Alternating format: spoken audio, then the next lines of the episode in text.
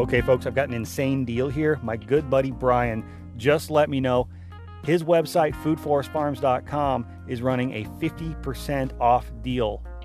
50% off. One time coupon. You only get to use this once, folks. So load that card up, make it count, but go on over to foodforestfarms.com and use the coupon code Liberty Meat.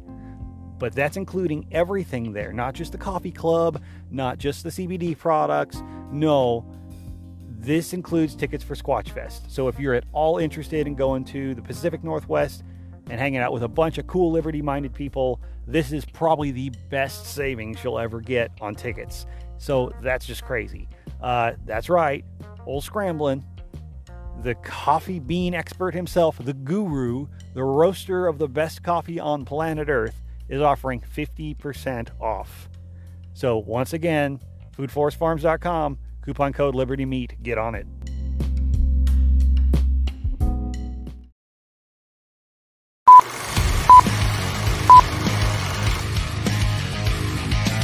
The Liberty Meat Solutions podcast is all about food freedom and finding ways to provide for you and your family outside of the system, how to raise and process your own meat and not rely on others to do so. Thanks for listening, and we hope that you enjoy.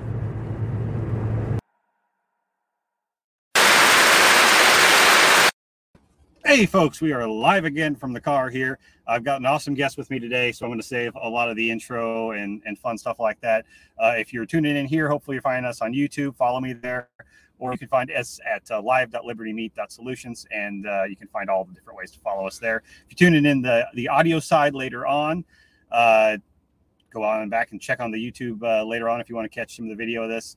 Um, ran into an awesome guy on TikTok the other day. Yes, that crazy uh, that crazy freaking Chinese app that's going to steal all our data from our Chinese phones.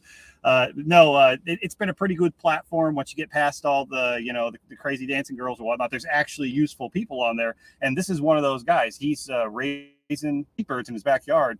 Uh, he's doing small acreage and whatnot, doing a lot of stuff you're told you can't do. So, uh, wanted to have him on, asked him if he'd like to join the podcast, and sure enough, here he is. So, uh, everybody, go ahead and welcome Johnny from Rebel Poultry. Go ahead and follow him over there on TikTok.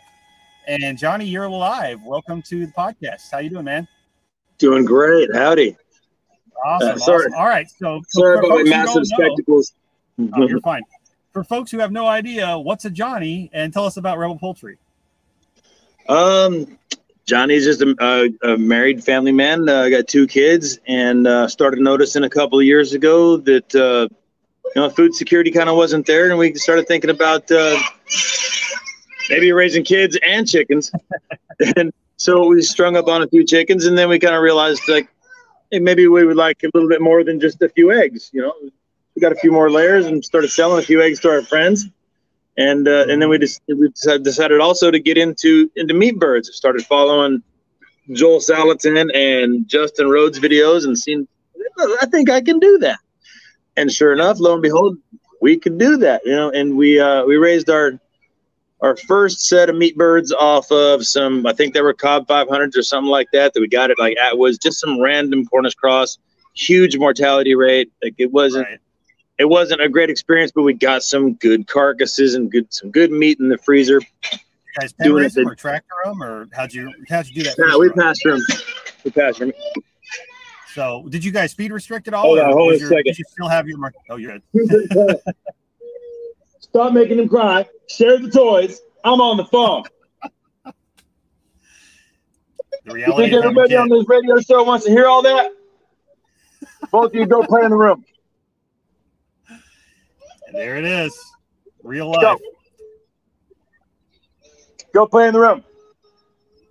Yeah, it's, that's the kids are harder to raise than the chickens. I'm gonna be honest. As it gets. I tell you, I'm sure. I knew this would happen too. I told you. Oh yeah, that's that's but, fine, man. No problem.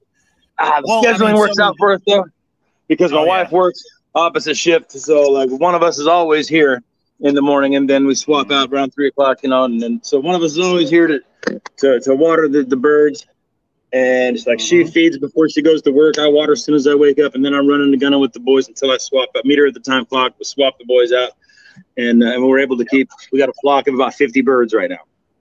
it's hard to actually keep animals when you don't have somebody else to be there at the house. You know, you've got to balance back and forth. So that's it's cool that it works out for you all that you can ma- manage to make it happen. You know, and I, I, tell you what, raising kids and raising animals, that's yeah, you're doing double duty there. uh, so that first flock you did it, you said you had a huge mortality rate. Were you guys doing feed restriction on that, or were you just? Um, no, we didn't know about we didn't know about the feed restriction. We, we didn't, didn't know anything. Yeah, well, yeah, we just we. I mean, I knew to put them on grass so that they could get some benefit from the grass, and it and it also decreases your feed bill by about fifteen percent or so. Uh, right. So that we kind of knew about that. We gave it a whirl, built a little uh, little what do you call it a, a hoop coop, little hoop house, mm-hmm. And it worked out pretty good for it. And then after that batch, though, we went a little bigger and uh, tried some Ross 308s out of the, that was just our second batch. But my 2nd mm-hmm. batch of birds is what's is what we're eating off of in the freezer right now, and I'll do another batch. I'm gonna go the same way, Ross 308s. As soon as the summertime kicks down, and it gets mm-hmm. a little, I'm not gonna do it in August because right. that, that, heat will give you mortality also. So oh, like yeah. right about the end of August, I'll pick up chicks. I'll raise out another 50 or so for 8 mm-hmm. weeks. I'm probably gonna do a processing video on that one because a lot of people have been asking, you know, how do you, what do you do when you when you when you what do you do after this and after that and after you, you process. So I'm going to show them the ice bath and how to do the cut ups mm-hmm. and, and and you know how to bag and tag, date everything, put it in your freezer the right way, the right way to bag it. Absolutely. Like, Are you going to do that? On, you're going to do that on TikTok or? uh, I'm, I'm we were looking around for. I'm looking around for Twitch, maybe looking at Twitch possibly, or other stream, right. stream platforms where I can do maybe a longer video. But I'll mm-hmm. I will condense it into three minute clips and then right, maybe right. go part one, two, three, and go on down like that on TikTok. Because well, TikTok has been probably pull you if if, you, if you're doing too much. I've had a lot of videos that even if it's not you're not showing a slaughter necessarily, uh, but certain things they yeah even a knife, a picture of a knife in a video. It's amazing. I've got the one with the sword up on TikTok still. Oh, wow. uh, it, it's crazy, you know. Uh, well, I'm thinking about maybe at some point I can I could always host a few videos of uh, stuff like that on my website. You could point people that way if you have to too. If there's if it gets taken down, it's good to get it as many places as you can. Um, so anyway, though, uh, my understanding is that you guys are pretty much defying what everybody says you can do, and you're breeding Cornish cross in your um, backyard. Yeah, we're actually yeah we are breeding Cornish cross. Um, I was about to take you in here and th- just show you kind of stuff that uh, okay. I mean, this stuff isn't really necessary to have, mm-hmm. but like one of these, these kill cones, these are actually re- a really humane really way to go about it. Yeah. It's small though for the meat birds. I need a bigger one, but now we've ah. also we also got this guy here. That is a, just a nice. young oh, yeah. from uh, from Tractor Supply, but. Mm-hmm you can do in 30 seconds or 15 seconds really. What we used to take you half an hour. So like that yeah, was yeah, definitely I, worth i don't have a plucker which is part of why i don't really raise a lot of my own for meat because i just don't want to mess with it. I, I can't justify buying a plucker for the small volume of meat birds i do but ooh, see that guy right there? guys. yep you see him? See that big one? Yeah i see it. Yeah it's like These double the size of the rest of them the same day. These guys are all born on the same day uh huh. That's a chunky little fella. Chunky. That's how. And that guy is only half Ross 308. That's how people are telling me on there, like, oh, you can't do that. The Ross 308 won't breed true. well, I'm getting pretty big birds and they're only half bred. So you, you can't tell me that I'm not going to get, you know, so the same thing that they are. Hens. You're keeping Cornish cross hens and you're breeding them to a, a large breed rooster. Is that yes. what, you got, what you got going on? Okay. Yeah. Well, and then you're getting the hybrid vigor too, which helps, but you probably only get that, I bet, in what the first generation. You're not going to get that. You're not going to get that. You can't really breed Cornish cross back to Cornish cross and get a real Cornish cross. But I know a lot of folks have been doing uh, breeding two large breeds together, and that that F1 generation is going to be meaty. Oh, yeah. I'm trying to get to my settings. Sorry. I'm trying oh, to flip good. the camera around real quick. Ah, yeah. I was I was messing with this while I was backstage. But here we go. Oh, there you go. There you go. See them? Oh, yeah. They're all lounging in the shade around the water right yeah. now. It's a little hot up here right now, but there's there's the rooster right in the middle. Oh yeah. And those three Cornish cross hens just hang out right around him, and then behind that little silver waterer, there's their their first daughter. Well, she was actually from another Cornish cross hen that uh, mm-hmm. got killed by one of our ducks, so she's the last wow. one that we'll get from that hen. But now we're still hatching off the other three, and there's a I can't really. I don't know if I can zoom in or not, but there's a little turkey back there kicking it up against the feeder. We got a couple of baby turkeys. Lost a couple to a raccoon. Uh, yeah, raccoons so are bad. Yeah. Well, so you guys uh, have that all going on. Have you uh, done any second generations from some of your own breedings, or has everything kind of been so far that you've you've hatched? This is our first. This is our first cross directly from Cornish cross. We were mm-hmm. we were we would have done pure Cornish cross. We actually tried that first, but the roosters were so large that when they mounted the hens to do it mm-hmm. the natural way, they were ripping them and ripping skin off them. Right. Yeah, I had to put a couple of them down because they were suffering. So I was like, okay, we can't do it like this anymore. So and then we discovered and that sounds like not something I want to mess with. Uh, we found out about artificial insemination, and we had an aha moment. It's okay, that's how they're doing it at the breeder farms because right. the Ross 308 is, despite what they're saying on online, because they're all brainwashed by this corporate propaganda that you can't feed yourself. Uh huh. So like everybody's like gatekeeping on us. Everybody's gatekeeping on my content. Like, like is Tyson paying you? I mean, I. I saw that. You're coming on your videos when you're showing these meat birds that you hatch, and they're like, "Those aren't your birds. You didn't hatch those. You can't do that." Like you're watching me do it on a video, man. Yeah, I can show you every stage of life that they're in. Like I can show you the eggs, the chicks on in, in the incubator, out of the incubator.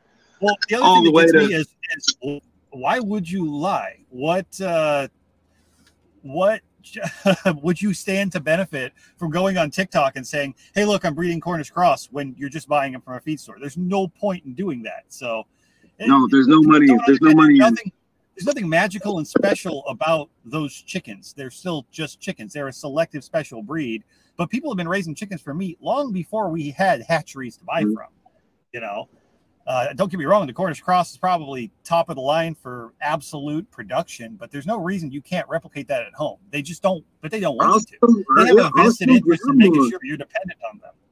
I'll still go back and grab more of right. the Ross 308 from um, the Campbell, Texas hatchery, the uh, Windy Meadows hatchery. They, I'll still go back and get more from them because they've actually got a Windy Meadows farm too, and they actually they grow their own chickens out for market. They've got a US, a small USDA processing facility on site uh, I think they wanted like three bucks a bird though.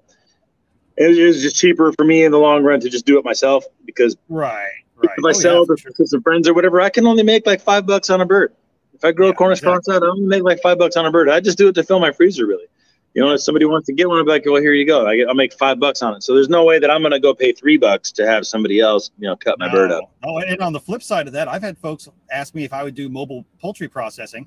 And I was like, no matter how I crunch the numbers on it, I can't make money doing it. You know, I'd have to do so many birds and be miserable the entire time doing it and show up. And I'd have to charge you such a high price that it wouldn't be worth it for you.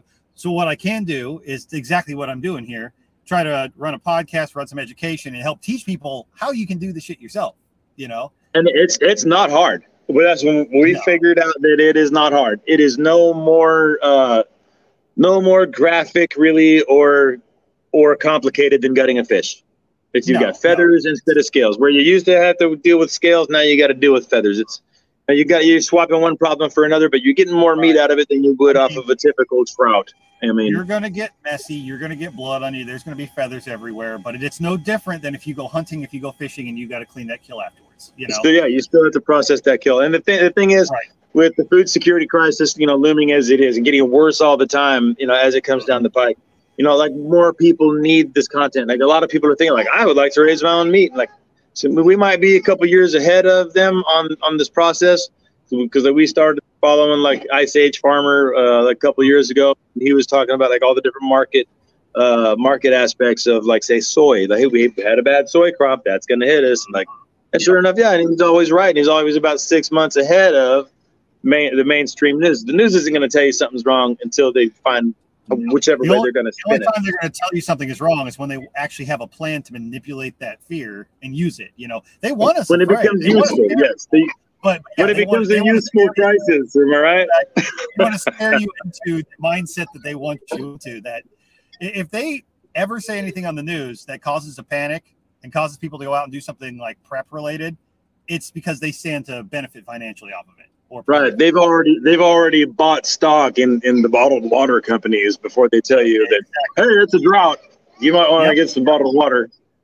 Yep, exactly, Yeah, exactly. Set yourself up to uh, to profit financially, then create the panic that creates the demand, and and yeah, I mean we're dealing with the same thing with oil right now. We could go on and on about that kind of crap. All right.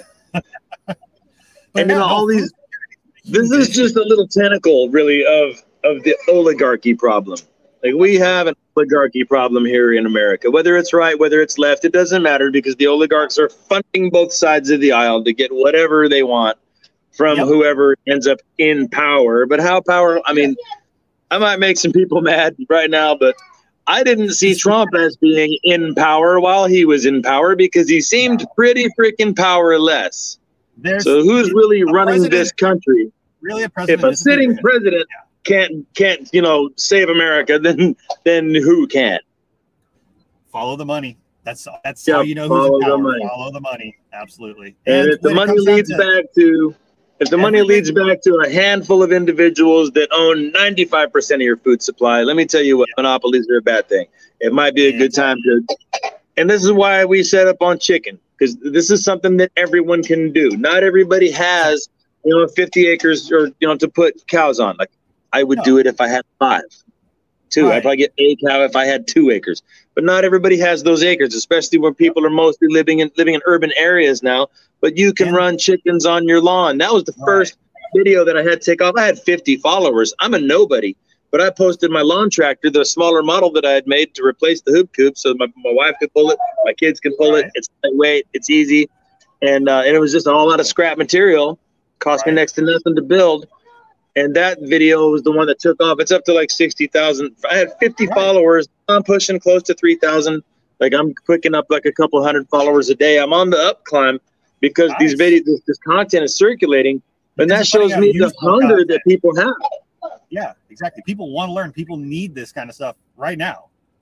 People and, and, and, thing, and like said, is where you can come in at a for a lower for a lower initial investment. You can get into poultry to put some meat in your freezer than you can with with Right. with cows. With cows, you got to have a little bit more money down and more space to put them.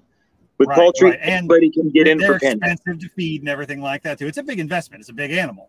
You know, it's worth it. But if you've got to have the right setup, but like you said, what ninety percent of people live in town, live in a city. You know, so if you if you've got any kind of backyard, you can raise chickens. Now, depending on where you live, your city, your HOA, that's a whole different ball of wax. But if you can do it, I mean, even if you can only raise eight birds, well, that's eight more birds that you can raise at a time to have put in You raise them out to uh, eight weeks.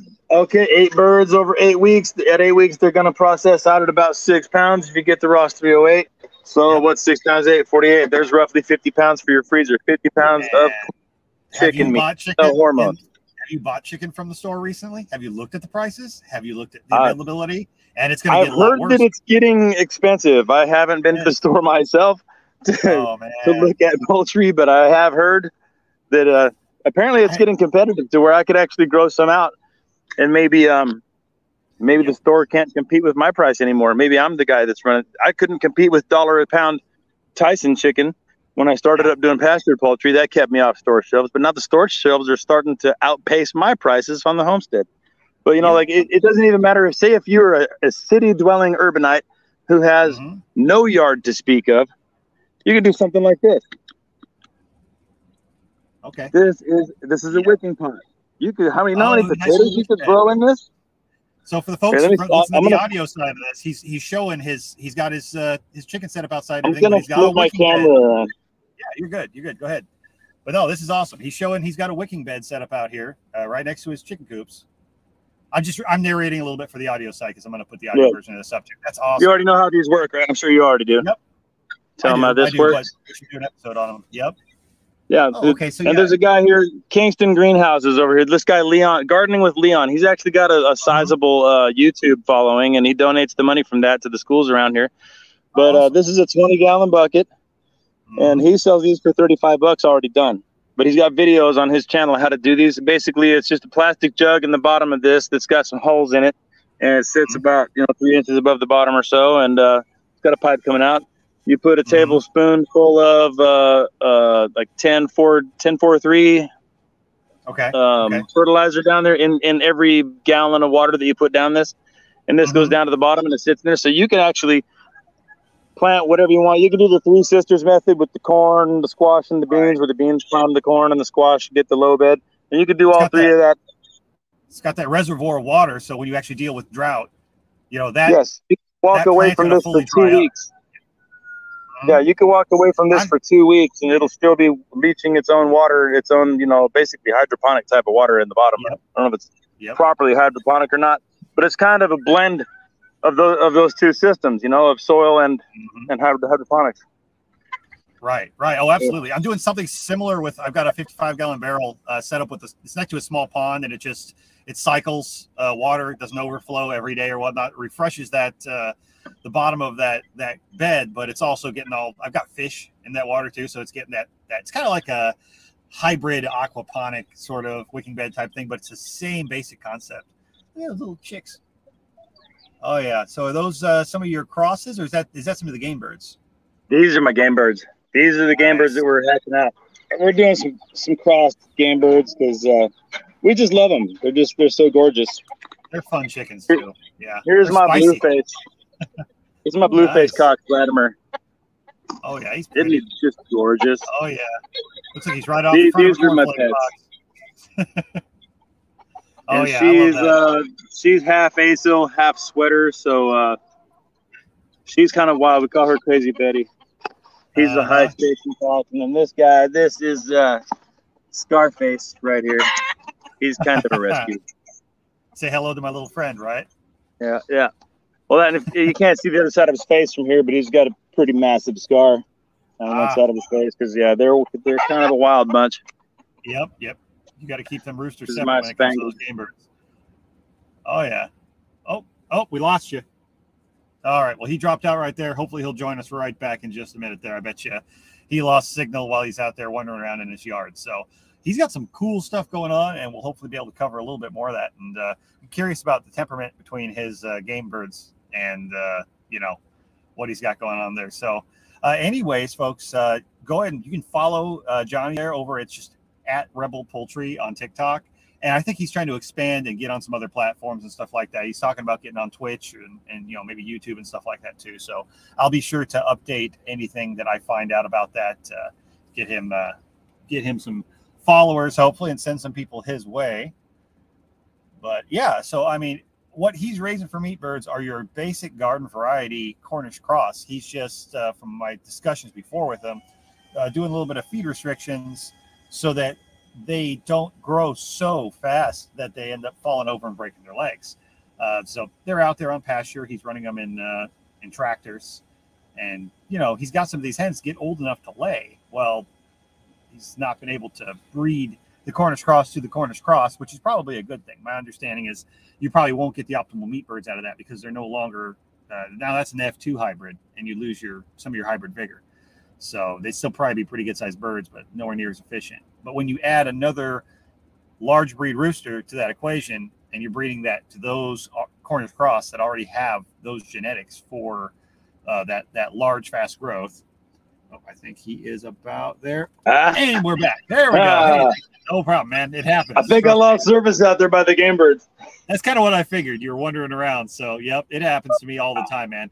I can't tell you how many times as the podcast host I've dropped out and people are just like, "Oh, I guess we'll talk about things." oh, I was kind of pulling people in on on uh, your your TikTok and then some of your breeding and everything like that. Well, how would you say? Okay, like what's the difference between raising these meat birds and your game birds? I know your game birds are way more full of attitude, way more lively, running around. Are are those meat crosses even when you're uh, feed restricting or whatnot? Are they just lazy laying around, or are they they just chickens? I mean, well, you saw how the meat birds are all kind of the meat birds are all kind of just laying around the water in the heat. Well, they're they're like that when it's not hot too. They won't right. they won't travel. You can give them all the space in the world to go out and forage. Like if yep. that's what I didn't get to show you was we have a Premier One fence that goes on okay. the outside of that hole where we saw that dirt. That's the regular like winter coop. Okay. They will leave that area to go out the open gate to all the mm-hmm. grass, but like a time or two a day. Uh, like once or twice a day, they'll go out there, and run around, and grab some bugs, but then they'll sit in the shade. They'll, they'll the meat birds will go out there and sit in the shade. The layers will go out there and forage ravenously. Yeah, yeah. They, will love to get the bugs. The meat birds, they're not going to chase bugs around. They're going to sit there and wait for the bugs to come to them. which That's is why the- they the difference in so temperament. fast. Yeah, yep, yep. Yes. Keeps them keeps them growing quick and uh, keeps them tender too. That's what uh, a lot of folks uh, that I've talked to say. Oh no, the only reason those meat birds grow so fast is because you keep them in a small confined area and they can't move around. I was like, I don't think so. I think they just don't want to move around. They don't want to move around. You you, Yeah. you can free range them, but they're not going to go very far from the coop. Or like a lot, you know, lot- is great. If you're raising something, if you're raising in your backyard, though, you don't want a bird that wants to roam far and wide.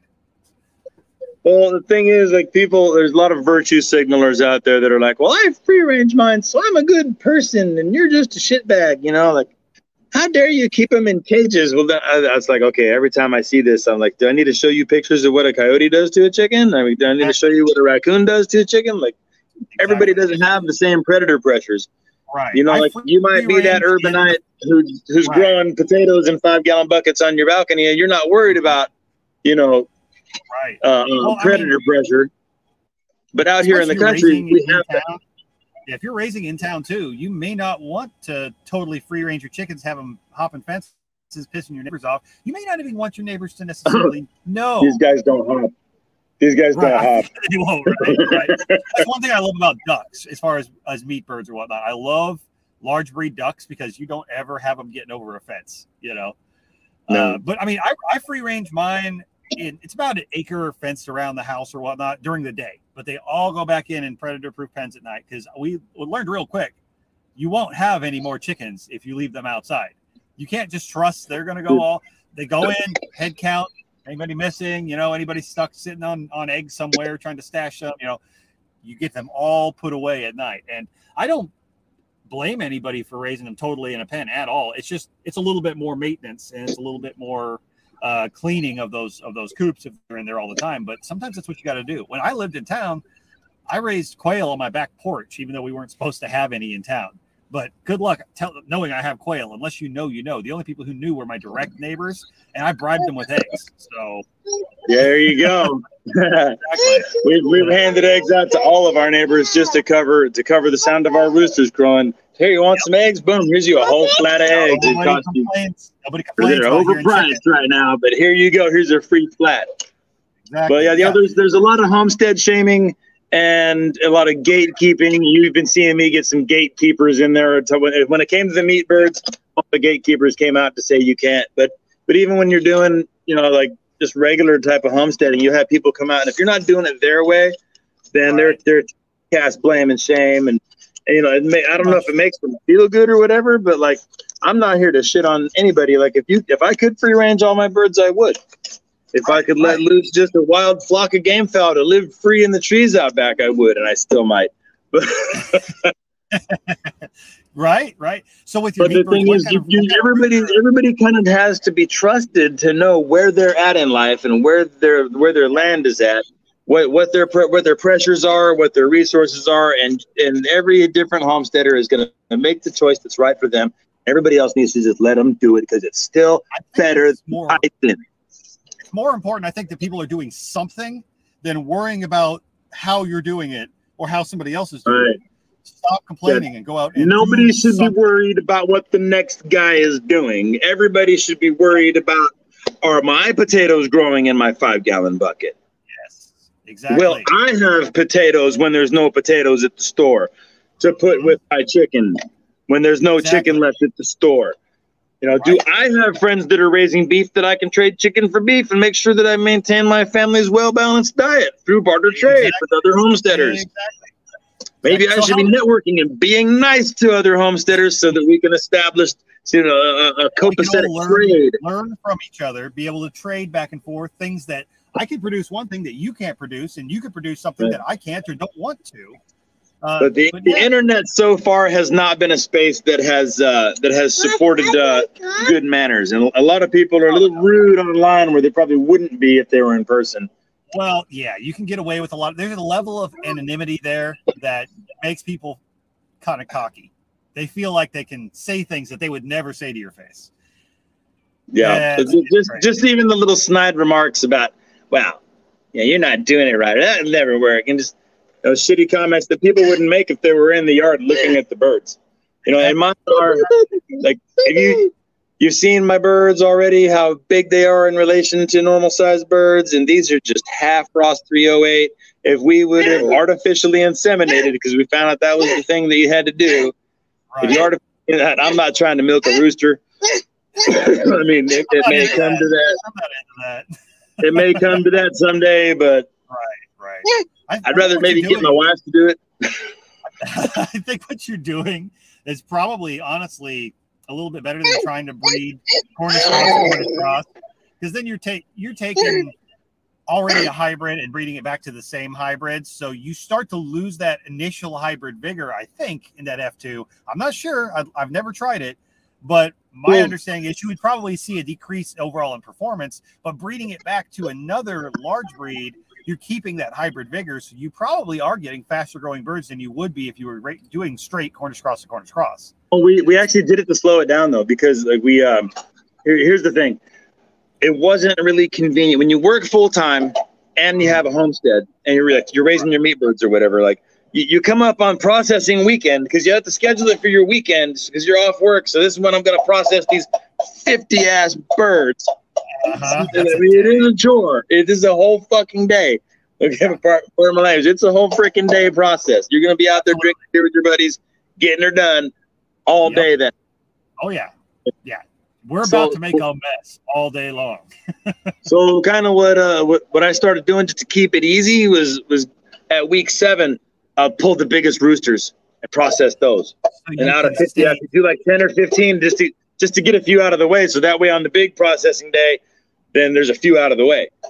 But but here's the thing, you got so that's two weekends now. Two weekends. If you want to get ahead of weekend at week eight, then you start with the big ones at week seven. Now that's two weekends that you've eaten up.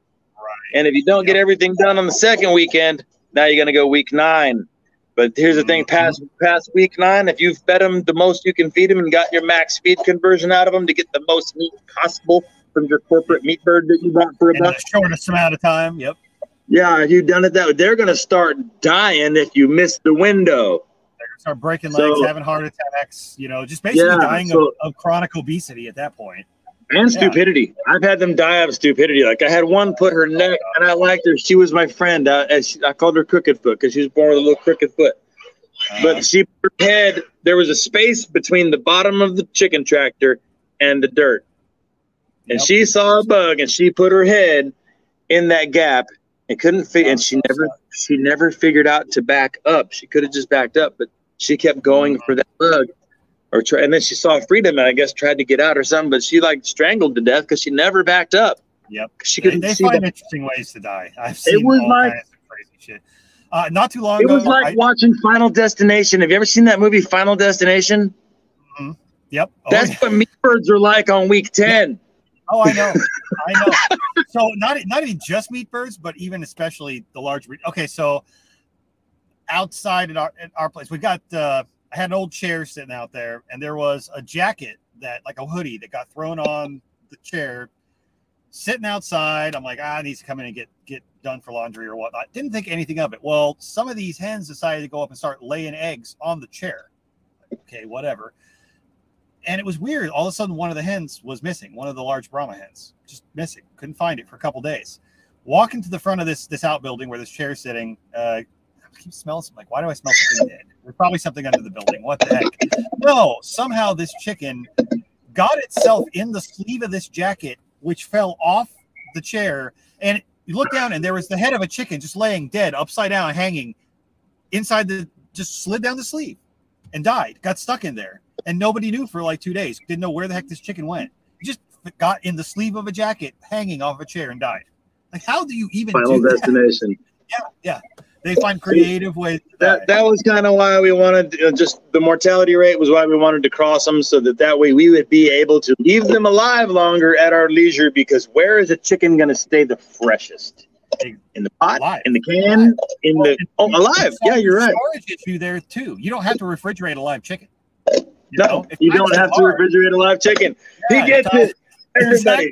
Exactly. Now, people always ask, "How do you store your meat?" Well, I prefer on the hoof or on on the foot or whatever on the feather. You know, you don't have if you have an animal that you don't have to process them all now, or they will die if you don't process them. Exactly. That's actually sustainable. that's what we wanted. That's why we did the cross. And then, but meanwhile, everybody's like, "Oh, you couldn't do it with a pure." No, I could do it with a pure. Like, I chose not to because I don't want to milk a rooster, and, right. and I want a more sustainable homestead bird that I can keep alive at my leisure and harvest when I want. And maybe it'll lay some eggs if I don't harvest it right away. It'll actually like lay me some eggs. In right. So uh, what, what, what breed of rooster are you using now as, as your like stud rooster for this cross? He was supposed to be a Brahma. When we got him, he was a chick, and he was supposed to be a Brahma. And then he started popping like a barred rock pattern. And we talked to the lady we got him from, and she's like, "Oh yeah, I wasn't sure if if maybe the barred rock rooster might have got in there." Does he have feathered feet? No, that's the thing. He doesn't have the feathered feet. Yeah, he's got. Like, I didn't. Yep. I didn't. I didn't want that though. Like I wanted to. Like, I was. I was wanting to cross. There are such things as like non-feathered feet Brahmas. Some of those have been bred, and because I, I actually wanted to set out and and do that, and then I found out it had already been done. So the ship had done sailed, but but because and we and from the same lady we got a bunch of barred rocks. They were supposed to be mm-hmm. barred rocks and had feathers on their feet, and then we had this Brahma that had some barred rock pattern that didn't have feathers on his feet, but that was a boon for him because that was why we kept him. Right. So he well, is barred rock and Brahma. We don't know how much of which. He's probably yeah, he's probably got a combination of the two. Yeah. The uh what I'm doing right now mostly, and I, I raise them for for layers, but they get big enough to be decent meat birds too. Uh, I they just don't grow super fast, which I'm okay with because I'm not grow, trying to grow fast meat. But my favorite mix so far right now have been Brahmas mixed with the Turkens or naked necks. And I finally, I finally got one of those that I've got the pure. He's got the two copies of the gene, so he's full pure naked neck. Doesn't have the little bow tie. And uh, I tell you what, they grow a little bit quicker. They're weird looking birds, but they're so cool. And uh, they don't get sick like the regular. Around here, the fowl pox are really bad in the spring. Um, every breed that I got when we first started doing this, uh, half your chickens that end up dying. They get sick and die. And I got tired of, of that mess. I started buying only local chickens, breeding my own stuff, breeding only ones that stayed alive. And now, I mean, we've got like 90% survival rate. And these things yep. are just, these things are dynamite. So, I like seeing people doing that. You're making me want to try to get some Cornish cross and breed them, but I don't need more chickens.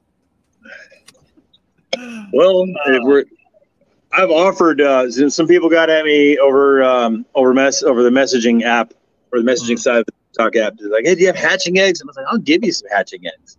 Right. You know, anybody who wants some hatching eggs, I'll, I'll just give you some, and we'll keep. I'll keep track of who's got them. Yeah. Next year, I say you breed what I give you. They're going to be half siblings the first time around, but then keep a rooster back next year. I'll trade you a rooster right. for a rooster, and then we'll be double mated. Right. Exactly. Exactly. Then we'll be well, double I mean, mated, then we'll lock in the genes. So you're uh, right. You're right about on the border of uh, Oklahoma and Texas, right? You're right. Yeah, we're on we're on Lake Texoma. We're over here on okay. beautiful Lake Texoma. Right. So you're not too. I mean, you're you're a ways out from me, but you're not too terribly far. If I ever make it up that way, maybe I'll try to. Uh, if you want, maybe I'll bring you a rooster or bring you some eggs of mine, and you know you can add some of that to your genetics oh, yeah. if you want to play with them. You know. Yeah, absolutely. So, well, uh, while I'm thinking about it, then uh, I know you're on TikTok and everything like that. If folks want to follow you or they want to get in contact with you, if they're in your area, they want to learn some stuff, how else would people get a hold of you? Is there uh, you on any other social media platforms? Uh, Facebook. We have a page up. We have a page up on Facebook called uh, Pastured Poultry of Texoma. Okay. Okay. We haven't used it all year, but but it's there, and we do get the messages right, from it. Right. Well, yeah. So now that we're on the TikTok platform, like, right. TikTok is just more dynamic as far as being able to show direct, you know, video. Like I don't want to sit and type. I don't want to type a post on Facebook because that feels outdated. It's just but you can reach us there still. Oh, awesome, awesome. Well, and if you want, you can send me the link to that later on. I can put it in the show notes, and if people want to try to follow you there too.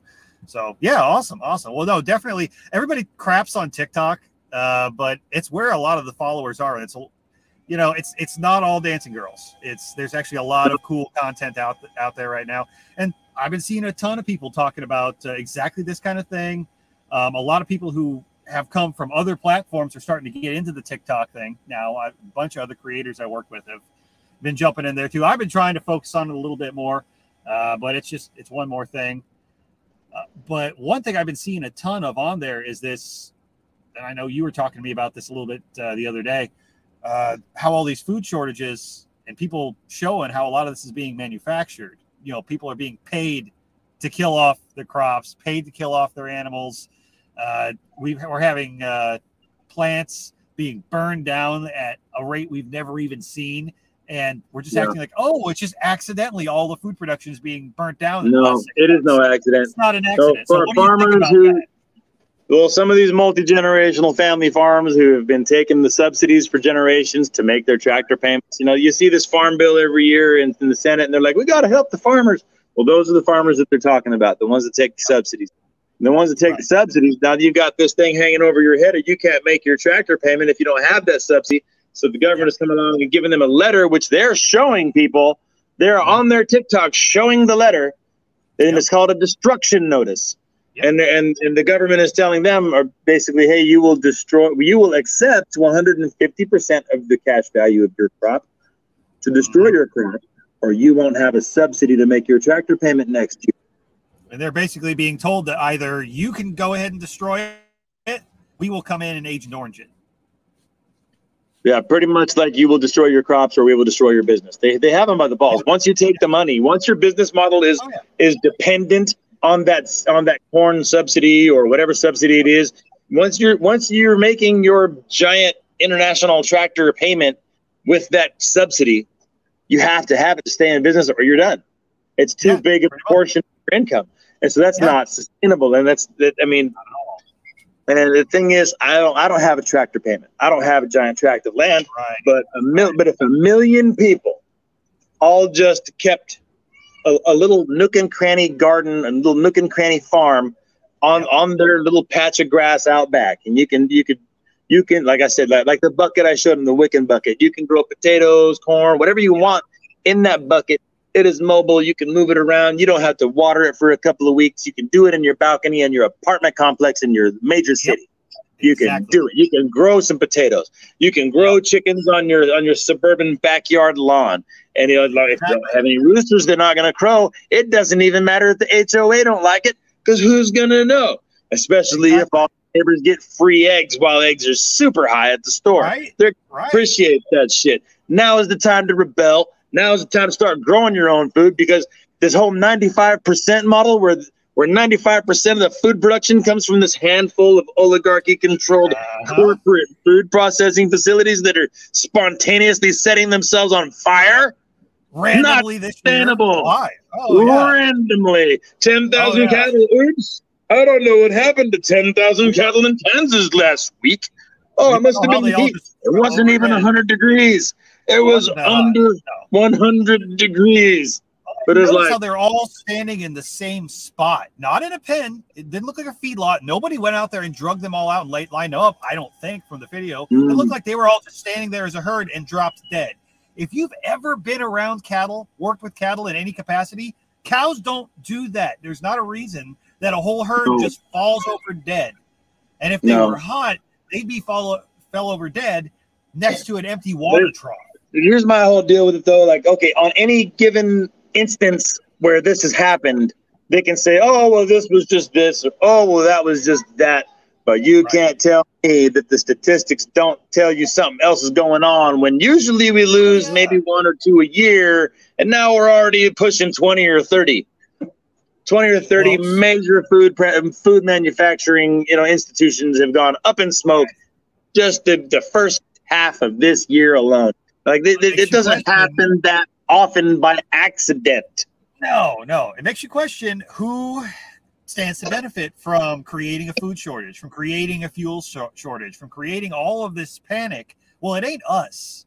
And that's the No. thing. We can sit back and be victims of this crap, or we can do something. And that this It's is what you like- can do. it's almost like we're the ones under sanctions sanctions are a form of siege warfare and so we're talking about oh we're gonna put sanctions on the evil russians for for kicking the evil dickhead out of you know uh, zelensky out of ukraine Yep. like i said that's not our Uh, business let's stay out of it like, just let them let them handle it because the place needs place could use not- some new leadership anyway anyway exactly it better. the sanctions on Iran. We've, we've had sanctions on Iran for how long now? You know, they can fill their whole tank up for three bucks in Iran. Uh huh. Yeah. So who are the sanctions really on? Yeah. That's the crazy thing. I mean, I'm paying a hundred bucks to fill my tank. The Iranians are paying three bucks. Got We got just as much oil as they got.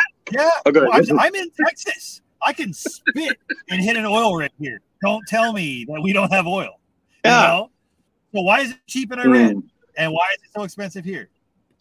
Yeah. Where's our oil going? Yeah.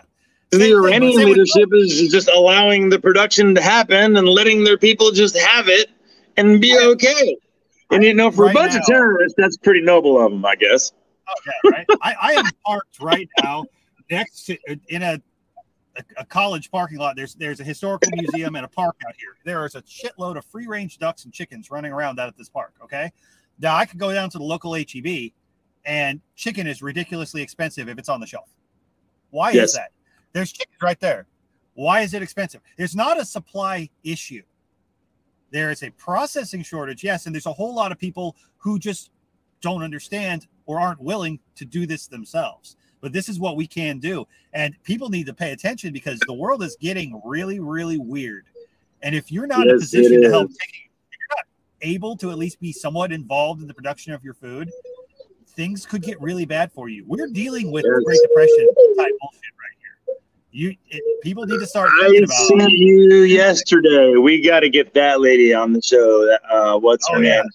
Yeah, she left yeah, a cute sending me a video. comment on one of my videos about how uh, I should do a piece on how the uh, the Americana roosters or the Americana breed is mislabeled. I thought, well, Mhm. that'd be cute. When I looked at her channel, and I was like, holy crap! Like she's got a way edgier, you know, channel than what I gave her credit for. I thought she was what- just some I cute, you know, crazy chicken lady. But she's like following the cops to the dump who just I stole somebody's chickens. And, like, show up film like and like- SWAT team basically coming in, like raiding her place, Yeah. no warrant, going through her house, going through her phone while she's not home, stuff like that, taking her chickens, killing them off, and then throwing them. Yeah, she's following the truck as they're going to the dump because they're worried Yeah. about the environmental impact of her having chickens in her backyard. And And then there's filming the carcasses at the dump from- being eaten Yeah. by wild birds. Being Yeah, eaten by wild birds at the dump. Why did they not incinerate this biological threat? They're worried about Why was this, it and not incinerated? As she's following these this guy's the city truck, she's filming like blood and fluids from these chickens leaking out of the back of the truck on the road, and you're you're claiming it's for environmental safety that they're coming in They and left killing your dead chickens on scene when they tore that farm up or that homestead. They left dead chickens pinned under broken nest boxes that they kicked over. They left carcasses there. You can't tell me this is about biosecurity. There's a war on meat, and they do not want people to be Yes. self-sufficient. They want you to be slaves to the rest of the system. And Yes, you, know must what? report to Walmart on time for your chicken for your chicken supply. You want meat? Present your card, sir. Report to Walmart in the time slot you're going to sign. Show your papers, Papers, Yeah. please. Uh, and we Do you have your tried, chicken papers? they tried with the vaccine pa- passport type stuff, and you know what? Finally, they realized that enough people weren't going to buy into that bullshit. So now, what's the newest scare? Well, you can't COVID really. for birds. How do you control people? How do you control people? You control them through what? Money, food. food, Food. medicine, fuel, and guess what? What's short? Eh, We didn't have a few a food shortage, but we created food shortages. We created panic. We created fear. We created a reason to charge exorbitant prices for what we do produce. That's Well- funny though. How come inflation never touches wages? Why aren't my wages getting Oh, yeah. inflated along with everything else? What the fuck? Pardon Right. me, pardon my French. No, why? fine. Don't worry Fucking why? This is not a this, this is not a PG channel. You're cool.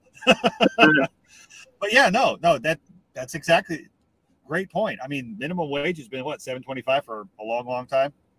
Yeah, never see any Yeah. fla- inflation there. Inflation never touches wages. It's crazy. Right. crazy. It's insane. Oh, it's weird. It's like, oh, so inflation just means our money's worth less, right? Okay, well, that means that I should be getting more of it. Mhm. Uh, it doesn't work that way. It doesn't work that way, unfortunately. It's stupid. Uh, no, it's, it's a zero is, cut, zero sum dwindling game. there are transfer no shortage of problems right now with the world. I mean, as, as we, we can see by everything we've been talking about here.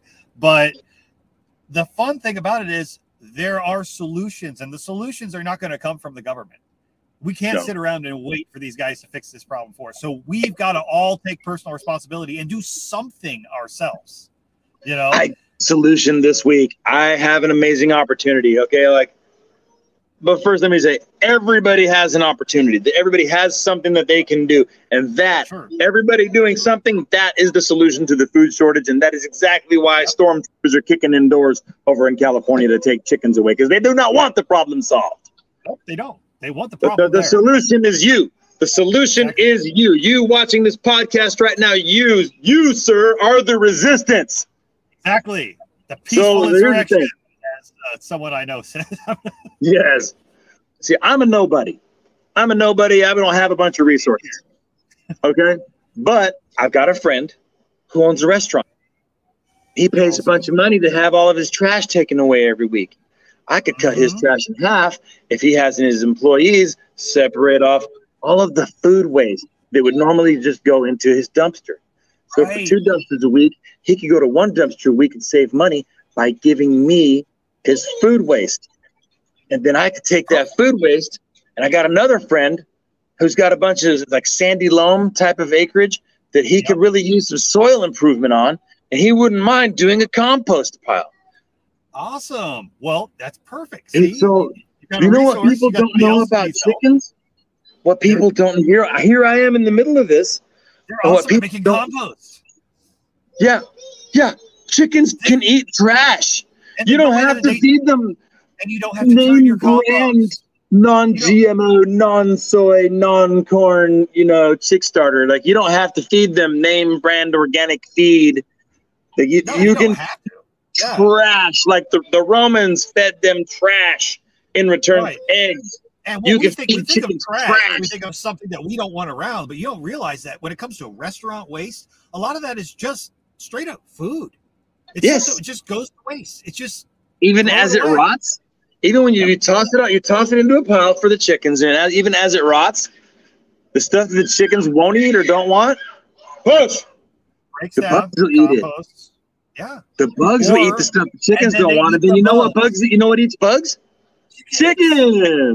So the whole thing is a win, and it breaks down into great soil for gardening that you can then just move to another site and then garden with. And this guy's pasture is going to be amazing by the time we're done. Our feed bill is zero, and it's just all about networking. Your whatever resources that you don't think that is that it matters, you can put them together with resources that other people have that they don't think it matters or they don't think it's a huge opportunity, but you can find ways to get in the middle and then bring the people together who can make things happen. And, and we're going to funnel all of these eggs and broilers into two into two charities operating through two churches. The the two gentlemen involved, the one who has the land and the one who has the restaurant, they both have a Mhm. church. One does a hot meal for uh, for the homeless every week. The Oh, other one does a food bank. Okay, so we're going to cut up some broilers to put into the hot meal, and we're going to send some eggs over to the food bank so people can put those eggs in their fridge.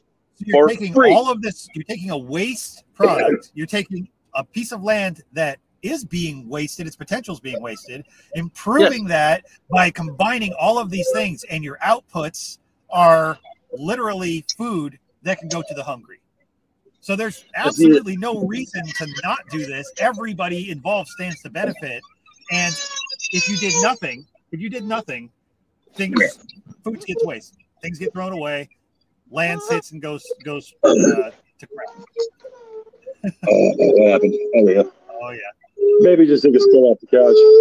Poor fella. Oh, But everybody his okay there? a heathen. Right? anyway, here's, I, I went and got it. I went and got a 275 gallon IBC tote yesterday to go on to a a really crappy old trailer that I got set, little 16 foot trailer that I got sitting in the yard. I still haul stuff with it, but like, you know, it ain't the greatest trailer. It's just going to be a disposable farm trailer now. It's going to be my watering unit. I'm gonna hook it. I'm, I'm gonna hook it up with that. Uh, I'm gonna put that tote on it, and then I'm gonna hook up a little uh, a little water pump, like maybe a Yamaha or something, Uh-huh. and then that way I can draw water right up out of a pond. Because chickens can drink filtered pond water just fine. I'll filter it because I'm not a monster, I guess. but uh, it'll be a remote site, and uh, if they ever kick in my doors looking for my chickens, they won't be here. right? Exactly. Exactly. Oh, that's awesome. That is awesome. Man. Yeah, that, that's that's a great opportunity. And you know, that's the thing. People need to think outside of the box. Like myself, any of my will be food waste. None of it's wasted. It goes to the pigs. It goes to the birds. Yes. You know, it- it's a great way to. Where, What happened to all the green stuff? Recycle, you know? Well, all of that waste, that stuff that goes away to the garbage, that's a resource. And you got to realize people in third world countries, they don't throw things away. There is no such thing as food that goes in the garbage. They find a way to either use that or feed their life. Upcycle it into something. Somebody's going to eat it because they ain't got enough to go around already. You know, a, a, huge thing that was back, I know, in the Depression in some third world countries, they do this. They would have, uh, they would take a bucket, like a five gallon bucket, and drill a bunch of holes in it and they would pick up roadkill, throw it in there, hang it from a tree oh, yeah. where their chickens, you know, and the maggots fall yeah. from that. It smells terrible, but those maggots are sanitary. They're sanitized. Uh, they're they're clean. Those birds eat them. Those and chickens. You, if you let those chickens do their own thing, they're going to chase down and eat bugs. Vegetarian eggs are the most ridiculous thing I've ever seen. You know, uh, unless you keep that chicken in a bubble, trust me, it's eating a bug in its life. They're little little velociraptors. They will go out and yes. kill shit. Uh, that's what they do. But and ducks, you know, they, they actually thing. absorb feed better when it's fermented. They they actually prefer fermented feed. Yeah, it's better yeah. for them, to, and they'll take like another. It's another fifteen percent uptake. Gastro, gastro, and, and I forget. I, I can't think of the big word right now, but their guts are able to process fifteen percent more of the feed when it's been fermented, sitting underwater for three days. Yep. Absolutely. Cover your feed with water. Three days later, boom, that one's ready to feed. So you could do like a mm-hmm. three bucket system where every day you're filling a bucket and every day you're taking a bucket out of the right. system, but they prefer rotten stuff. I mean, exactly. Well, if you've ever done compost without birds, if you just do compost the regular way, do you go out there with a fork and you turn it every couple days? I mean, it's okay. It's work. It's not hard work. You should still do it. But when you run chickens over that waste, they do all of that for you. If you leave a chicken alone, what's it do? It scratches, it turns, yeah, it digs around, turn it, right up. it turns all of it for you. They do a perfect job at it. You don't have we to do anything have, but let them go eat that compost, you know? We've got some magic happening over here. Yeah. Oh, oh look at that. happening. Is that one of the meat birds or is that uh that's something? I don't I'd have to I can't open this right now without losing the oh, humidity that's in it. Right. Oh, but um, it looks like it's either a game fowl or a meat bird. I can't read the yep. can't read the mark. label. I do mark them. Like this guy right here, see he's pipped. See, that guy's pipped. That yep. S is for Sally. That's one of my game fowl hands. So that S nice. is one of hers, and it's pipped, and I see it's moving. Yep, I think it's one of the games. This one here just popped out. I was, color, so who knows? But yeah, yeah. I think it's oh, I, lo- I love watching them hatch. What kind of incubators do you guys use? Do you guys have a preference on a certain type, or would you, what would you recommend to people? Uh, don't get the little giant. We started with the little giant. I guess they have a pretty high failure rate where the yeah, uh, where the, the temperature regulator fails on those. But this came from Atwoods. I don't even know what brand it is. It's whatever the Atwoods brand is. We use this yep. one. This was our old egg turner. Now we just use uh, it uh-huh. as a hatching spot. After, right, after, right. we don't need to be turned anymore, we put them in here. You're locked down one, basically. humidity. But then we got this bad boy right here. Oh, I've seen those. I've looked at them. They're the, those double layer ones. Uh, yeah, this is a potato. Chinese ones on Amazon. Amazon yeah. yeah, I've always wondered how how they hold heat because they're just. Oh, I, I left the styrofoam that it came in on the bottom. It's, I guess okay. this wasn't part of it, but this was what it was packed in. I thought, well, if I leave this on there, it'll insulate it some because I have right, the same right. problem. This is just basically Tupperware. It's a Tupperware like incubator. Yep. But it stays at the right temperature, Celsius, for some reason. I don't know how to change that to. uh I don't know how to change that to Fahrenheit. But we're at 36% humidity. I'm gonna have to drop some water in there this morning. Uh, it was at like 50 yesterday, but it's got these neat little ports right here. It's got three three water chambers along along the uh, the side, and they go in and, and cover the floor. So the floor is divided into three of those. Problem I'm having though is large eggs turning sideways in here and having to come in to oh. turn them. Huh. Okay, so this so those they just have uh, little rollers that they lay on. They don't actually have the the cups that that. No, they're okay, just yeah, they're, they're all sitting on these rollers. Okay. And when you open the door and it cools off, it starts yelling it at you. starts to scream at you, yeah. Uh-huh. Which is okay. I'm okay Good, because if, if, something happens and you know you, you start dropping in temp and you're gonna hear it screeching in the next room. Oh, there's a cool yeah. idea for anybody that's got PVC pipe oh. laying around. That's actually a oh, feeder. PVC pipe feeders. Uh, yeah, that's a great setup right there too. Well, you know, hey, have you done any videos on like uh, you know build outs or things like that, or your your hoop coops or whatnot, like kind of uh, tutorial videos, or put some plans up or anything like um, that? I just started showing people the uh, the hoop coops that we have, just to kind of, and like I wish I had done video on like step by step how to build them. It's, you know, and do, and do like the sped up video where it shows how you Right. slap something together. That would have been cool to do a time lapse. In the future, I will. But Yeah, let's keep filming like what we got going on. Like the next thing I'll probably film is outfitting this trailer for uh, for the mobile watering rig, and how cheap Nice. it is.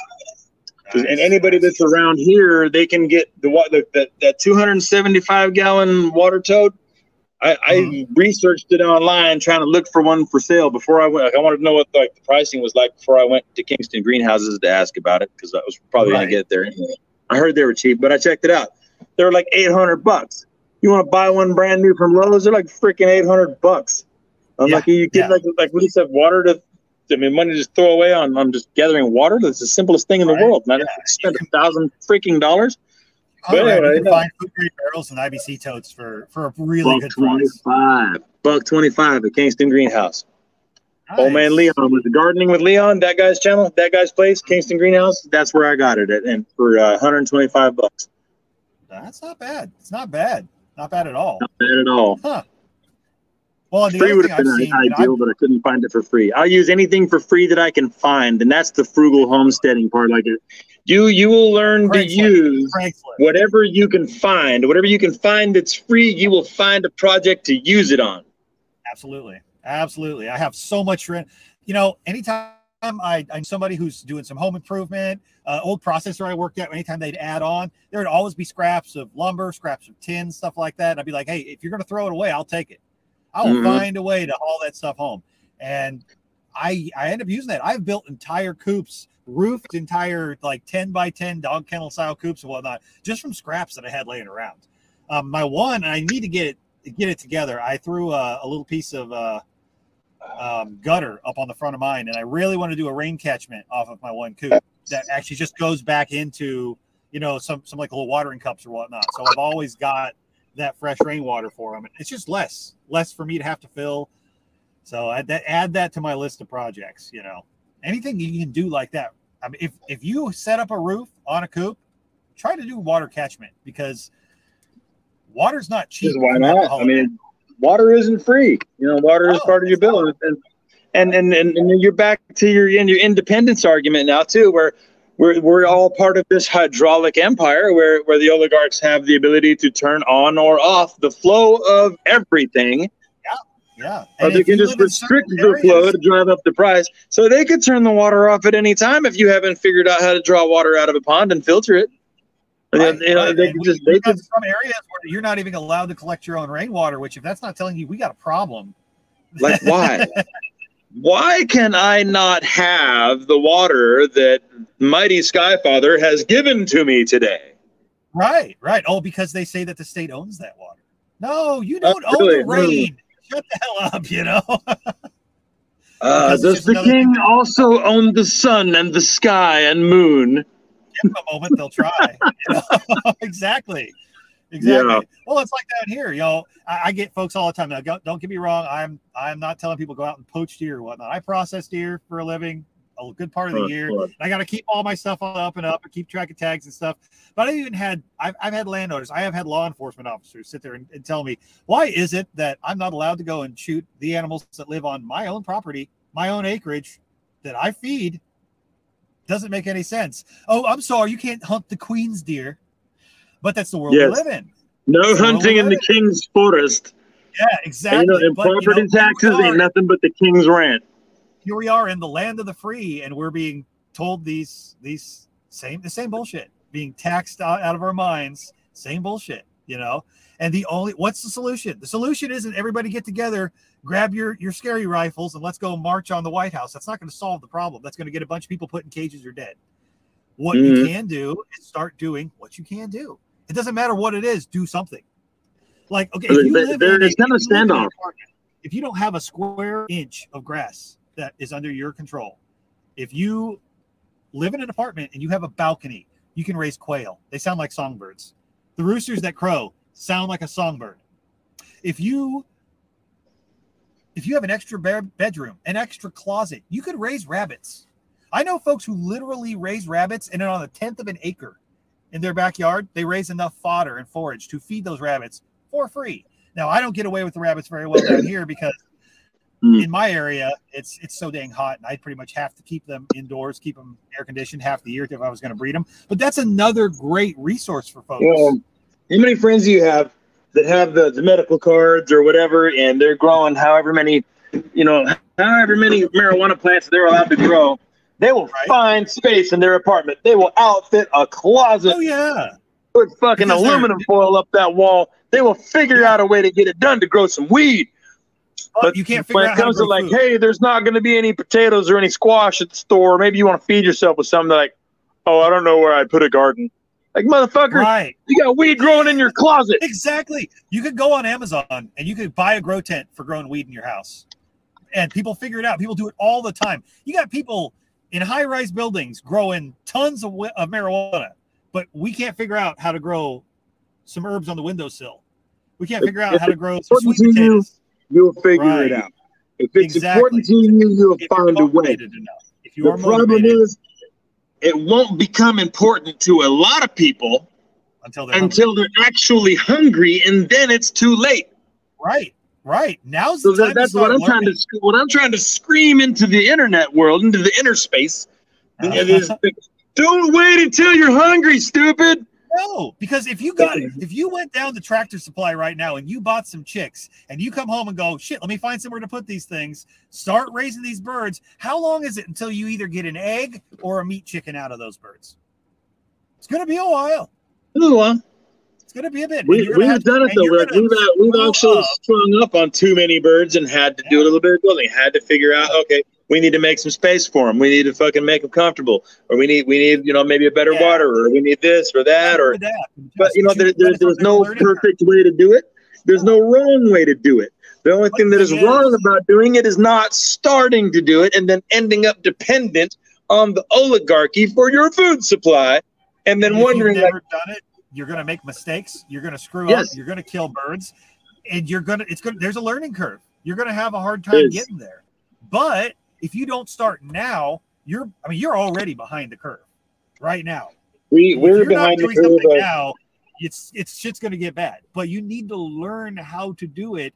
So give yourself the opportunity to make those mistakes while you don't need to have those birds. If you wait until you need that food now, you might start you that before it's ready.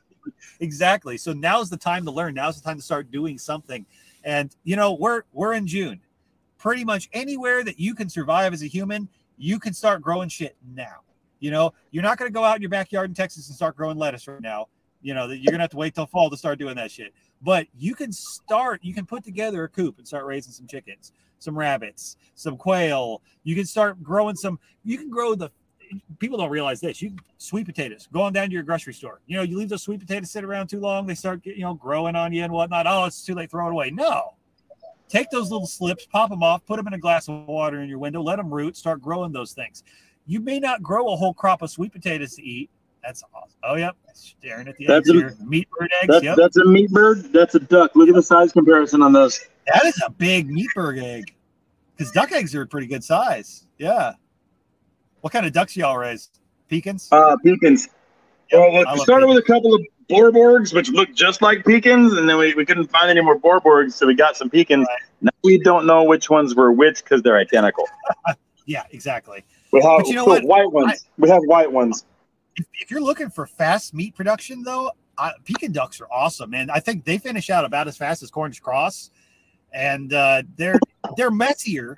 You know, you got to deal with the water situation, but ducks are really easy to contain, especially the large ones. Yes. And the thing with that is they lay great. Like the meat varieties of ducks, like your pekins and your Rouens and whatnot, mm-hmm. they lay as well mm-hmm. as the like heavy laying chickens. And, they, and, and the eggs are freaking awesome. But they also will eight, just like a chicken. Old.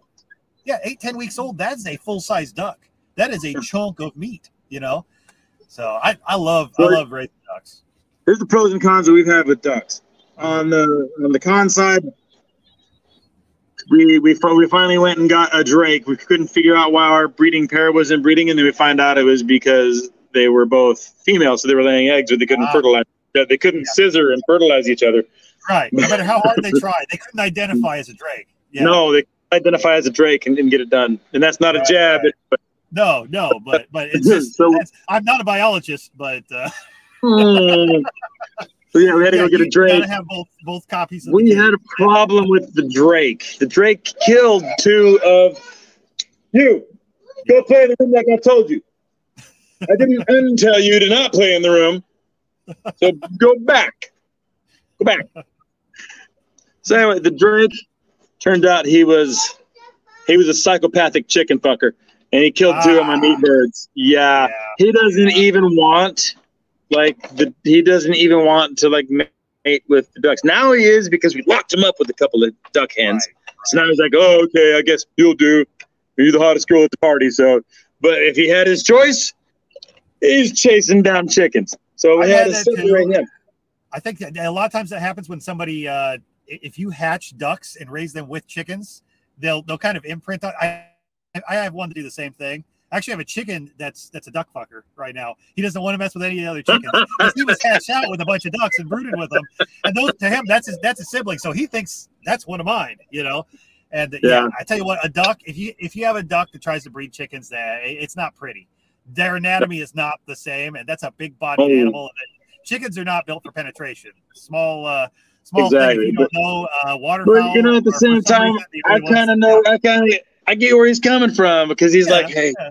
nobody's ever been in there. I'm gonna be the first one. You know, like right? He's trying to do what he's trying to do. So, but it's it, it's not so compatible in the chicken end, so that could be a problem.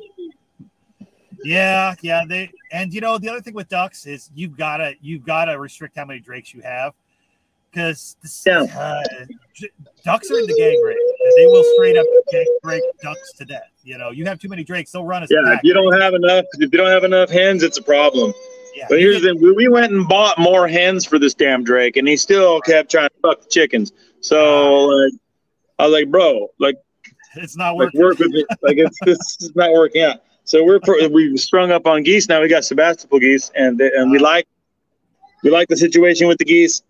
Uh, they're not aggressive toward the uh, toward the chickens at all, and they also um, they you know they'll they'll guard them. They'll they alert to danger, right. and like they, they make them hawk proof really because like, the hawks are not going to come down and try to fight a big ass no, goose. no, no, no, no. I've never seen the geese really come at the hawks or whatnot, but I have noticed I don't have the aerial pressure near as much as long as I have geese out there with them because they see a bird that's bigger than them and they're like, eh, eh we ain't, Yeah, I'll just, I'll just there. uh, skip You it. Don't have that problem.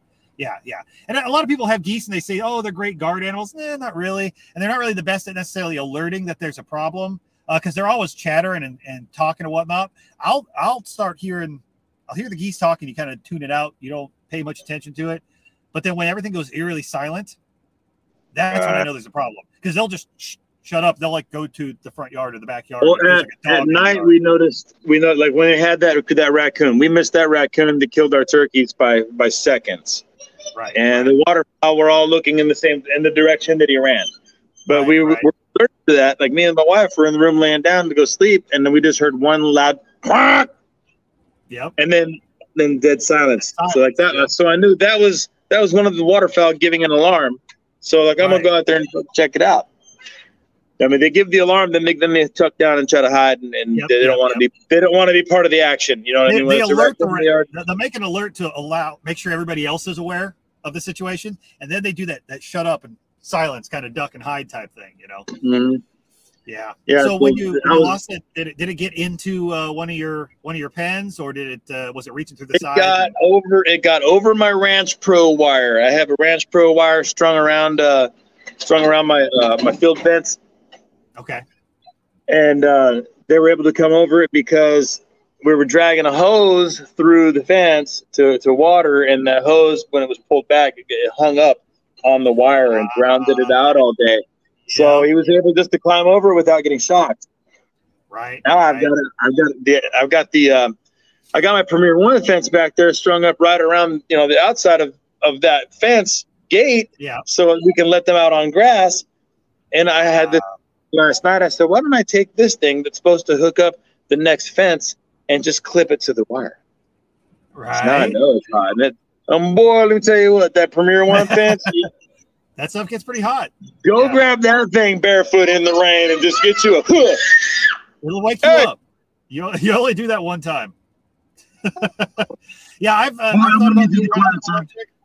Uh, I've got so many dang trees in my place. I mean, I'll have the raccoons literally go up, jump from one tree to another, come down. They'll circumvent all that. But for my pens, I mean, I'm sure you've had it before. They'll reach right through chicken wire, pull something over to the side, and if they don't tear through it, they'll just eat something right through the fence. So I've had to resort to either small hardware cloth or uh, I'll get that expanded expanded steel mesh that they make for uh, steel lath for you know. Uh, you can get at the hardware store like eight. Oh yeah, it's or got whatnot, it's I'll- good. It's, it's yeah, I put that stuff all around the around the base, and anywhere that a chicken or whatnot might roost near the side of a pen, I'll uh, I'll put that stuff all around there too, just so they can't reach through. And uh, thankfully, I haven't had anything but but uh, snakes get into pens in the last couple years. As long as we, we keep an eye on things, you know, you watch, make sure nothing's trying to dig under and stuff. But I've got to have everything not, uh, locked up like Fort Knox at night, or I'll lose stuff because we're right on the edge of the national forest. Uh, every Oh, yeah. predator in the state of Texas will come up Oh, yeah. I mean, It's like a I've had- predator refuge. Oh yeah, I've had uh, raccoons are the worst. Possums have been bad. We've had foxes, bobcats, some kind of cat that we can't identify. That I think it's something that we're told doesn't exist in the state of Texas anymore. But you know, that's the old government. Yeah. Uh, cat? no, I, I'm pretty sure we've had a uh, um, a Jaguarundi here, and everybody tells me that no, no, they've been extinct in the state of Texas since 1986. Blah blah blah. They just showed up on a camera, and I'm like, yeah, there's a lot of stuff that shows up that should have showed up on a camera, but you're telling me I didn't see what I saw with my own eyes. I would have loved to got it on video, but I was too busy trying to keep it from killing my shit. I mean, when something comes up and kills a 30 pound live goose, bite to the neck, you know, it's a cat. I saw it with my own eyes. It's a cat. It had a long tail. It is not a house cat. Too big to be a house cat. It was not a bobcat. So, no, but uh, I would have killed it if I could have. Yeah, we've had all kinds of things that showed up. Honestly, probably the worst though has been uh, stray dogs. You know, just wild dogs. We haven't had much of a coyote problem at our place, but uh, they're out there. They're out there. And You've you've got to protect your stuff. You know, and even if you live in town, you you've got to you've got to be able to have some kind of predator protection, or you're going to lose birds. That's probably the easiest mistake for people to make. They go out and buy a, a little quick coop from Tractor Supply or Atwoods or whatnot, throw it up there, and those Yeah, things are the, the changing. little eight hundred dollar, the little Oh, yeah. eight hundred dollar hardly any square foot coop. it'll hold about four chickens. And, uh, yeah, it's going to last about a week before something breaks into it. Yeah. So Yeah. no, do yourself a favor and follow some uh, somebody who's actually doing this. Go and build a real coop. Build it yourself. Uh, that's that's going to be. You're going to eventually do it anyway. So just, save just money. Go ahead and do it. and you're gonna save will, money. you. You do it yourself. have You do it to better. You're gonna save money. Them, them, them little cutesy, you know, pet chicken coops. Those, those are for pet chickens. Those, are, I mean, if you're gonna spend four bucks on a chicken, and then a thousand bucks on a coop, that's a pet. Sorry, like that. That is not. That's not livestock. That makes some really expensive meat. Yeah. Like that's not that's not part of my sustainable model. I'm sorry. Uh, I Um, built I built mine out of two by sixes that was pulled off of a rail car that was being used as cribbing to hold down a whole bunch of ingots of zinc to keep them from sliding around. They they took some Ah, two by sixes and cut an H, pounded them into the floor with like giant nails. Yeah. was well, I'm gonna pull these out and and there was like two boards stapled together. They're all they're six footers though, so like, okay, what can I build within six feet? Chicken coops Yep. Frame them Yep, out with these two by sixes. They're built, they're built stout, and then uh, I used pallet slats to the first chicken coop that I built. I used I cut slats out of pallets because I saw how much the uh, how much it was for a sheet of plywood. I said eighty bucks. Oh, I know it's insane. eight feet of wall on a chicken coop. I'm not Right. paying eighty bucks just to put an eight foot barrier. Exactly. So I pounded a bunch of pallets apart, and I took a bunch of you know screws and and and the uh, and the pallet slats, and I just put a slat down, zip zip Uh-huh. slat, zip There zip slat, zip zip, until the whole thing was just covered in pallet slats, walled in. The Yep. whole floor was like that too. I used thicker stuff for the floor, and yeah. But any, anything that you got laying around, like you said, the, the uh, like the sheet metal you were bringing home from work, golden. It's all golden. if you want to uh, build a stationary chicken pen, I think the probably the easiest way for somebody who just wants to do it, go look on Craigslist, Facebook, or Craig's Craigslist, Craigslist, Facebook Marketplace, anything like that, or go on down to Home Depot or something like that. But get yourself like a dog kennel, like a chain link dog kennel. Set that thing up, build a solid roof on it, whether it's plywood, slats, old tin, something like that, and then cover all of the gaps and the holes in the corners and whatnot with hardware cloth or mesh, something like that get yourself a good mesh all the way around the bottom. That's going to be the best investment you, you've made in square footage and predator proof. Right there, you know, and then Uh, if you want to add on, throw it, throw some If- gutters if you take thing, that like mesh- if you take that mesh and before you attach it to your base, you Mhm. bend the bottom of it into an L. Yep. So, you it comes out like this and then bends out like that. Then cover it with dirt. And then as soon as something tries to dig in there and they find they're like, oh, there's a magical force field, and then they'll move on. Yourself a. Yep, exactly, exactly. And yeah, I mean that's going to give you a ton of space. You can walk in the damn thing. I'm 6'2". I don't want to walk into a four foot high coop, you know. And if you've got a tiny little bitty coop out there, you're going to find is you're never going to end up cleaning it. You're never going to go in there and, and change your bedding and do what you need to do. You're going to have eggs in the corners that rot because you can't get into the damn thing. So So let's talk about deep bedding real quick. You wanna? Yeah, let's go. Those chicken coops, those eight hundred dollar ass cutesy wootsy little chicken coops from Tractor Supply or Orschelns or whatever, or fucking Mhm. wherever. Those are ridiculous. They got a little tiny tray that's this Uh-huh. deep. They got this deep of a tray, and they're like, sprinkle some flakes in there for them to poop Yeah, on. yeah. No, so That's then, great if you're an so you old got lady these- you want to go out there with a cat litter scoop and clean your chicken crap out every single day. And here's the thing: some of them chicken poops are bigger than the slot allotted Yep. for the little tray that they're supposed to poop on, and put a little bit of you know some some wood chips down on the tray. It's it's too freaking cute. It's too cute, Yeah. but it's, So it's now you're not cute when you gotta clean it. out and putting them in a dog carrier so you can go in and clean out all the crap that's And you hose this thing out because it's full of shit. What you do is, yeah, because you getting it wet now. Yep, we mess with ours twice a year. Right. We do our bedding twice a year, sir. We put. Uh, matter of fact, I'm gonna run outside and show you. All right. It's super easy to build. Mhm. and, and you fill them up when you've got six inches of, uh, of of bedding in there. What you do, you go in there with a rake, you turn it once a week. At the end of the season, you've got some great compost for your garden, and Mhm. it gently composts all winter, which produces some heat also. So Right. that stuff, like Yep. I could, like I could. This is all dry. I need to probably turn this right now, but see, I put a board in right here, six inch board, and I Yep. fill it up to here. You know, like I'll, I'll, I'll, mix this up, and then I'll add some more, and then by the end Yeah. of winter, come springtime next year, You've all these little dry poops in here, uh, and mixed in with all this carbon material, it's gonna be great. Makes but yeah, awesome I compost. I just put I put a nice I put a board up in front of here. Here, I'll dig off. in there. Well, you see- Yep. And if you keep up with it, and you keep adding fresh bedding material. There's not really an odor issue. Everybody thinks it's going to smell horrible or whatnot. No, Nope. it dries it out because that's the key. It's not going to stay wet. Now we it can is run dung- immediately captured by the carbon of if you're using carbonaceous material like you know Yep. it could be dead leaves dead grass or, or just chips of wood of any size the small chips break down a little faster than the big ones but that's all it's got to be is just sawdust even like Now with mine, I run just- my I run my ducks and my chickens together in the same coop. And when we first started doing it, I mean, I I let my chickens out and stuff now too, but I usually have a couple of chickens that stay in the coop, shut up during the day because you know ducks are messy. It's wet, so you got to keep adding a lot of dry and whatnot. So that deep litter, I probably got to do it way more than twice a year. But the nice thing about that is because chickens love to do what? Scratch and turn all that stuff. So I can keep that bedding a lot fresher. It's not just compacted layers of mud and, and duck poop because I, uh, I I let those chickens come down during the day and scratch and turn that and keep that that bedding fresh. we we do it out here between the coops too Uh-huh. this is just warm deep bedding material gradually So what- turning into soil it So what's your captures the preferred, poo as it goes What's your preferred bedding material? What what are you guys using there? Just uh, big, Pine big wood shavings? chips. I like the I big love wood. pine shavings, but I will also use hay when it's free. Like we had, we, we drug a whole bale of hay up in here and used half at a time over the winter because it was already foul and they weren't going to use it for their cows. So we just drug it in here and used it for bedding because it was free. When I can So- get it, if you can get a hold of the tree trimmer guys, and they've usually got just extra chips, and they're loving a place to drop, uh, you know, stuff like that. Man, wood chips. If you can get free wood chips, that is the best thing you'll ever use.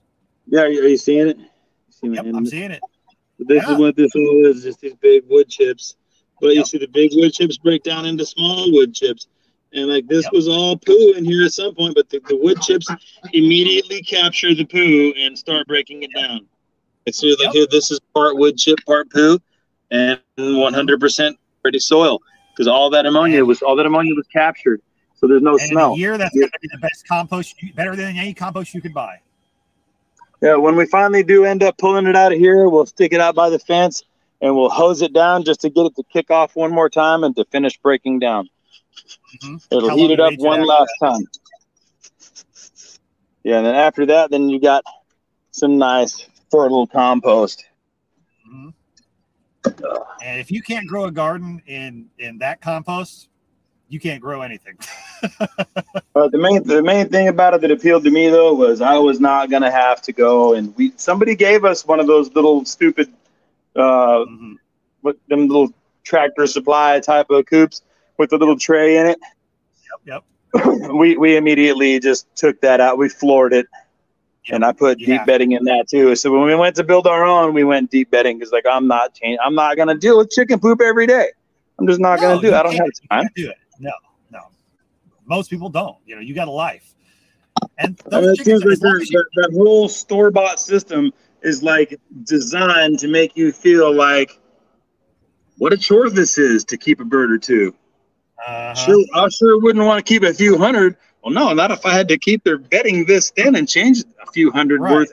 right. Do you like, oh, Do you think the meat chicken, that, that chicken meat that you buy from the store, was raised by somebody who has a whole pile of those little bitty, little little, looks like a ranch house type chicken coops, yes, and a somebody little red barn. sliding these little mm. trays out and tra- changing them out every day. You know, It's you a little red barn with a weather vane, Yeah, and they've oh, got absolutely. thousands of them.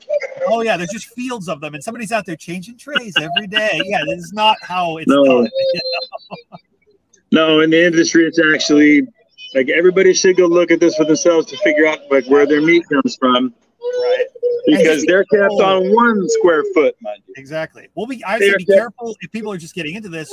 Don't go on to Facebook and join a bunch of chicken groups and listen to all the old blue-haired chicken ladies who want to go out and. Uh, there are people who they're worse than the dog people on Facebook. You know, there are people who will literally tell you don't get don't let any onions end up in the food scraps you give your chickens because it'll kill them. You know, the list of things that will kill a chicken that have never oh, killed my chickens. Oh my god, yeah. Oh no, no, Guacamole. Oh, no. like, are you kidding me? I've seen chickens tear up some shit that you, that you say is supposed to be toxic to them, and they don't care. They don't care. You got people think if you throw in an apple core, your chickens are all going to die. They're going to eat those seeds, get cyanide, and die. No, no, uh, they're not that hard to raise. You know, things do happen. There are there are problems know- and whatnot, but there is so much fear surrounding this. They're not hard to raise. They're not. It's been surprisingly easy. That was like part of the first part of the learning curve is I could actually do a lot more of this. Like I know I'm not doing it exactly how I'm gonna end up doing it right now. I'm gonna figure out a few things, figure out how to treat you know a couple of maladies like sour crop and whatever. Like we have to get through. You know, you're gonna have chicken fall ill, and you're gonna learn how to deal with that as you go. Yep. But But first getting to in, make the mistakes the first make them. thing you're gonna find out is it was easier than you expected. Exactly. and that it's just it's just as easy to raise 50 birds as it is to raise five if you know if you set it up if you set it up properly to where you're just doing one set of chores Yep. i mean I would It say takes me about a people who are half just Starting out, start out with like five or a dozen or something like that. Probably don't go buy 50 chickens right away, especially if you don't have the facility set up to house them, because you're probably gonna end up with 50 dead chickens. Uh, but you know, get started. And once you do get started and you build that confidence of you know with a smaller flock, it's really easy to ramp it up. It's really easy to to figure out a way to to increase your performance in your so I don't know. Well, we're knocking on about an hour and a half here. Uh, I have a feeling we could revisit this and come back and cover a whole lot more topics. We could probably go on for days.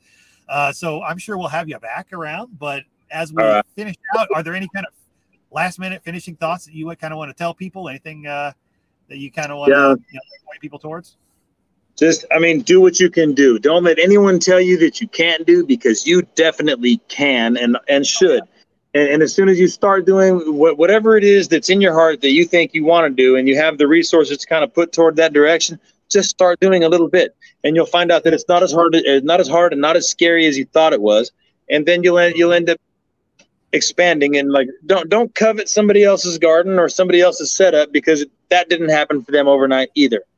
You know no and, and don't don't don't be worried about what else somebody else knows because they didn't they didn't begin their life knowing more than you that no they had to learn too.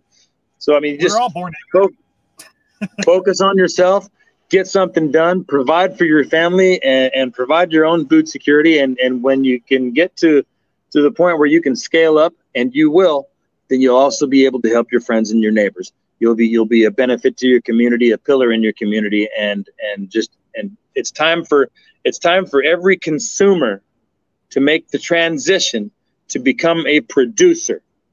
Even if you're and i'm not saying that you have to produce everything that you consume. No. you know like maybe you still have to go to walmart you know a time or two a month to, to catch up on on the things that you can't produce. Maybe Yeah. that's everything right now. Maybe all you can produce is some zucchinis in a small garden on a balcony. That's still something and that is still a measure of independence that you have reclaimed from a system designed to reduce you to dependence. And that is the struggle. That is the fight. Food is a weapon so you need to pick it up and use it. You need to pick it up and use it for your own self-defense. So that's where I, that's where i would leave it sir. That is perfect. and i'd That love to come back when we get the remote site set up and we have all of the the remote Oh, watering That is awesome. No, we definitely want to see that. Absolutely. And well, all right, Johnny, thanks so much for joining me here. It's been a great discussion, great topic. thanks for love having me it's been great could go on forever. And uh, yeah, well, so follow him over there, uh, Rebel Poultry on TikTok. Uh, he's not hard to find. I posted the link in the in the YouTube show notes, and I will post that in all the audio side and stuff as well. Uh, you can find all my stuff, and always find my live uh, feeds and whatnot at live.libertymeat.solutions. Uh, and like I said, check out uh, renegadebutcher.com. We're trying to launch those seasonings over there as well. We got a bunch of the food freedom merch and stuff. So everybody head on over that way. I'm pushing. I've got those memberships. We're going to hopefully get going, get this stuff kicked off. I'm only doing 100 of the lifetime memberships. So that may take off really quick. If you want it, get in on it. I'm going to be on the Survival Podcast coming up on Wednesday. Uh, that's going to be a huge audience there too. So you never know; those might sell out quick. Uh, and uh, hopefully, we'll be having some more people uh, interviewed here in the next few weeks. I will announce those as we know them. But uh, thanks for listening, folks. Appreciate you all tuning in. Hope you are having a great Friday and have a great weekend. So uh, keep doing what you're doing. Don't be just a talker. Be a doer. Like he said, don't uh, just be a consumer. Be a producer. Go out and be free.